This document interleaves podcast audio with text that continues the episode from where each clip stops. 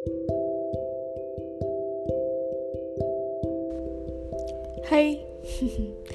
Siang hari padahal semalam baru bikin anchor Terus sekarang pengen bikin lagi. Padahal bisa nih waktu istirahat buat tiduran ke Ngapain ke ya? Tapi mau bikin anchor bentar deh. Bentar doang lah mungkin 10 menitan ya Please marah jangan lewat 30 menit gitu loh. Tapi kenapa ya aku suka cerita ya tapi senang ngomong sendiri gitu loh.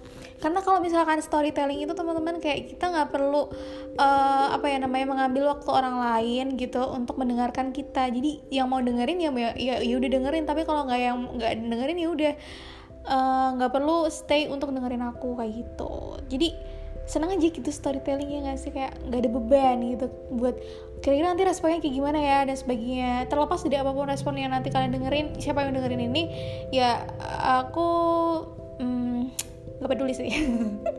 Nggak peduli sih tapi emang udah disclaimer ya kalau bakal random banget gitu. Kali ini aku mau bahas soal makeup sih. Nah jadi aku memang orangnya cukup senang dengan yang namanya makeup makeup natural dan bukan yang super super kayak lengkap yang ada prem uh, ada ada apa namanya ada premiernya ada BB-nya gitu-gitu. Termasuk aku nggak pernah pakai alas bedak kayak alas bedak foundation BB DD itu malah bahkan aku nggak pernah pakai soalnya memang aku lagi masa masa pengobatan jerawat aku yang udah tiga tahun. Jadi jerawat aku udah tiga tahun semenjak aku skripsi. Itu tiga tahun gak sih? Ya, iya kayaknya tiga tahun deh.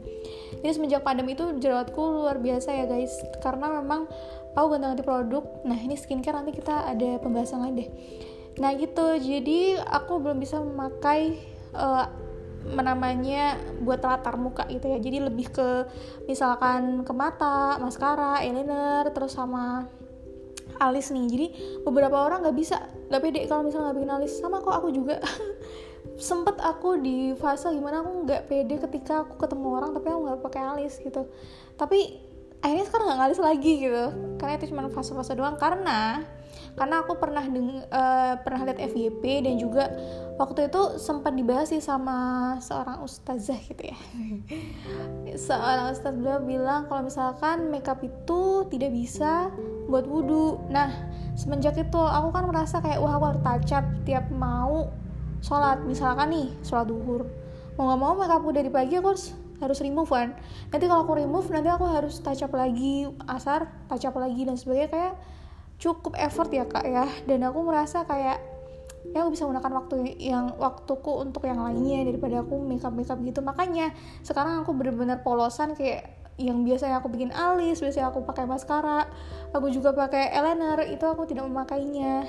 Karena memang wudhu itu kan ada rukun dan sunahnya ya gerakan-gerakan wudhu ada yang uh, yang menjadi rukun itu misal itu kan uh, dari membasuh tangan. Terus juga wajah kan uh, aku termasuk mengikuti mazhabnya Imam Syafi'i. Makanya jumhur ulama juga sama deh. Alam deh. Jadi uh, basuh tangan wajah terus tangan sampai ke siku habis itu rambut sebagian ya. Kalau Malik itu seluruhnya. Terus uh, terus kaki itu yang lainnya sunnah rukun tuh kan emang harus di ini ya dia harus dipenuhi ya termasuk bagian wajah yang harus dibasuh uh, semuanya di mana kriteria indikator di basuh itu ketika air itu menyerap ke dalam kulit gitu loh. Waktu itu aku pernah dia nanya aku kan pernah tanya tuh sama teman aku aku bilang e, emang makeup bisa ya masuk ke wudhu? Gitu kan terus nggak nggak aku nggak mau mau ceritain deh. Skip nah jadi ceritanya gitu. Jadi mau make up misalkan make upnya ini disclaimer bilang halal. Ya halal itu bahan-bahannya bukan berarti wudhu friendly. Pun ketika ada satu makeup yang atau satu brand yang bilang kalau dia itu wudhu friendly kita harus make sure lagi apakah itu bisa untuk wudhu atau enggak yang benar-benar dari MUI-nya gitu loh guys menurutku. Karena kan agak gimana ya masa kita wudhu tapi syarat sahnya atau aturannya nggak sesuai gitu kan gitu. Jadi makeup jelas tidak bisa. Banyak ulama yang sepakat bahwa itu tidak bisa menyerap air. Apalagi yang waterproof ya jelas-jelas yang waterproof kena air nggak luntur kayak gitu. Terus lanjut nih. Lanjut kemarin aku uh, ngeliat satu FYP lagi. Itu beliau membahas soal uh, skincare. Wah kena nih gue soalnya kan tiap hari aku masih skincare ya guys. Karena emang pengobatan kan. Jadi kayak tiap wudhu aku pakai skincare habis wudhu pakai skincare. Nanti kan uh, dibasuh tuh pakai air gitu kan. Ternyata uh, ini aku nggak tahu ini jumhur ulama atau nggak dan aku pengen menanyakan sih soal ini atau mungkin kalian ada yang ngerti ya soal ini. Jadi misalkan kita skincarean terus nanti ketika wudhu, kita wudhu skincare kan luntur tuh. Nah tapi air wudhu kita itu nanti keruh. Nah ada yang menganggap bahwa air wudhu yang berubah zatnya atau berubah apa ya apa ya partikelnya ya atau nggak paham. Ini airnya jadi keruh itu tidak sah gitu loh. Jadi airnya tadi gitu. Aku padahal mikirnya sempat logiknya kayak gini kan skincare nih gue usap nih pakai air airnya kan nanti jadinya skincare lu hilang. Terus uh, nanti airnya nyerap aja gitu ke muka aku. Ternyata ada yang menganggap seperti itu guys. Apakah seluruh jumhur ulama bilang seperti itu ya? Imam Syafi'i juga kayak gitu kah uh, ini ini harus diselesaikan sih soalnya gue skincarean mulu gitu. Gitu teman-teman. Jadi hmm, kalau masih ada yang ada yang bilang uh, make up itu bisa buat wudhu aku nggak tahu sebenarnya pendapatnya dari mana gitu.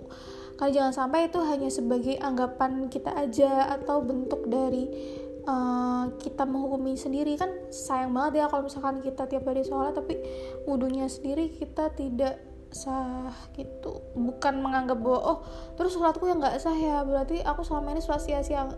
No no no no no. Jadi memang ya ya udah kita memang kewajibannya memperbarui pemahaman-pemahaman kita.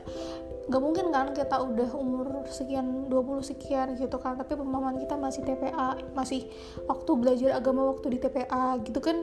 Mungkin ya mungkin gitu loh jadi kalau sebisa mungkin ya ditambah di upgrade oh ternyata aku dapat informasi kayak gini coba di uh, coba di cross check lagi belajar lagi. Dan beberapa masalah fikih itu bisa banget tuh ditanyakan ke uh, status dan para ahli fikihnya seperti misalkan rumah fikih Indonesia. Itu rumah fikih Indonesia itu menurutku oh, keren banget sih dari segi bibliografi produk fikih. Itu nggak cuma berasal dari satu mazhab gitu atau dari satu ulama tapi memang seluruh ulama itu dibahas. Dan bagaimana kita mengambil sebuah hukum-hukum mana yang kita mau ambil itu pun uh, ada ada syarat-syaratnya gitu. Bukan Islam yang terlalu ribet ya guys jangan pernah pikir seperti itu. Tapi kita sendiri kan yang pengen hidup tenang yang kita sendiri kan yang pengen ngerasa bisa deket sama Allah ya salah satu ikhtiarnya ya dengan cara memperbaiki ibadah-ibadah kita kayak gitu. Gitu deh. Hmm, ya logikanya gini deh. Yang udah khusyuk yang udah beribadah tiap hari aja belum tentu Allah terima. Aduh pas.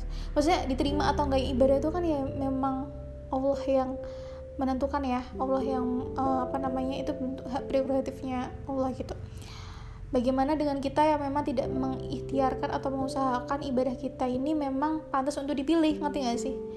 Gitu loh, jadi harus bisa ke arah sana, menuju ke arah sana setidaknya dengan ya tadi kita memperbarui pemahaman-pemahaman kicap, kicu. Makanya kalau aku sekarang wudhu tuh, biasanya aku tetap skincare tetap dong, karena bukan sekedar untuk mempercantik diri ya guys benar-benar aku misalkan bisa lepas pengen lepas deh tapi kan uh, karena memang kesalahan aku ini besok kita bahas soal skincare ya. Nah ini ini kebutuhan aku gitu. Nah untuk pengobatan. Akhirnya kan mau nggak mau dipakai.